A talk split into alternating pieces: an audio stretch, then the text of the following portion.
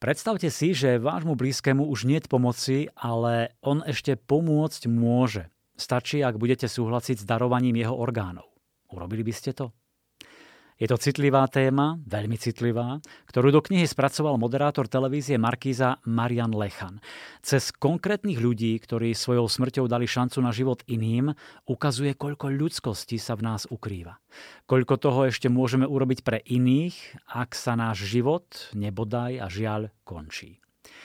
Marian je vraj na transplantačnom centre fakultnej nemocnice v Martine ako domáci, už ako člen rodiny. Snaží sa pomáhať, trošku zabaviť, odviesť myšlienky iným smerom. A do knihy Darovaný život s podtitulom Láska neumiera vtesnal množstvo príbehov skutočných ľudí a skutočných udalostí. Pri niektorých vám bude možno behať mraz po chrbte, pri iných sa rozcitliviete, ďalšie vás zaskočia, koľko ľudskosti a lásky sa v nás ukrýva. Sú to rôzne príbehy, niekde sa končí život darcu, niekde vidíme, ako darovaný orgán pomohol a zmenil život doslova celej rodine, ale vidíme aj životy a neúnavnú prácu lekárov či ich rodín. Mnohí lekári vám potvrdia, že darcov je veľmi málo, nie každý pacient sa dočká možnosti absolvovať transplantáciu, takže je dobré, že sa o tom rozpráva. Že si môžeme prečítať takúto knihu.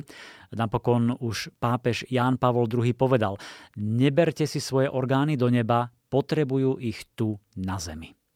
Takže odporúčam knihu Darovaný život od televízneho reportéra Mariana Lechana, ku ktorému sa pridala kolegynka Zuzka Ferenčáková a štecom farbami dotvorila túto jedinečnú knihu. Ja mám pre vás aj krátky úryvok, ktorý vám prečíta sám autor. Keby sa dal vrátiť čas, keby tu bolo čo je len trošku možné, hneď by som sa rozhodla inak. Mužovi by som povedala, že súhlasíme s darovaním, že je to správne, trvala by som na tom. Rozhodol manžel. Ani sme sa o tom poriadne nerozprávali, ani vtedy, ani potom. On všetko vybavoval aj pohreb. Aj bol za našim pánom farárom sa poradiť, vtedy bola u nás suseda, ktoré ste asi vytelefonovali. Vravela mi, že nech súhlasíme s darovaním orgánov, že to je práva kresťanská láska a že viac ako to nemôžeme nikomu nič na svete dať. Lenže muž je tvrdohlavý a ja ho chápem.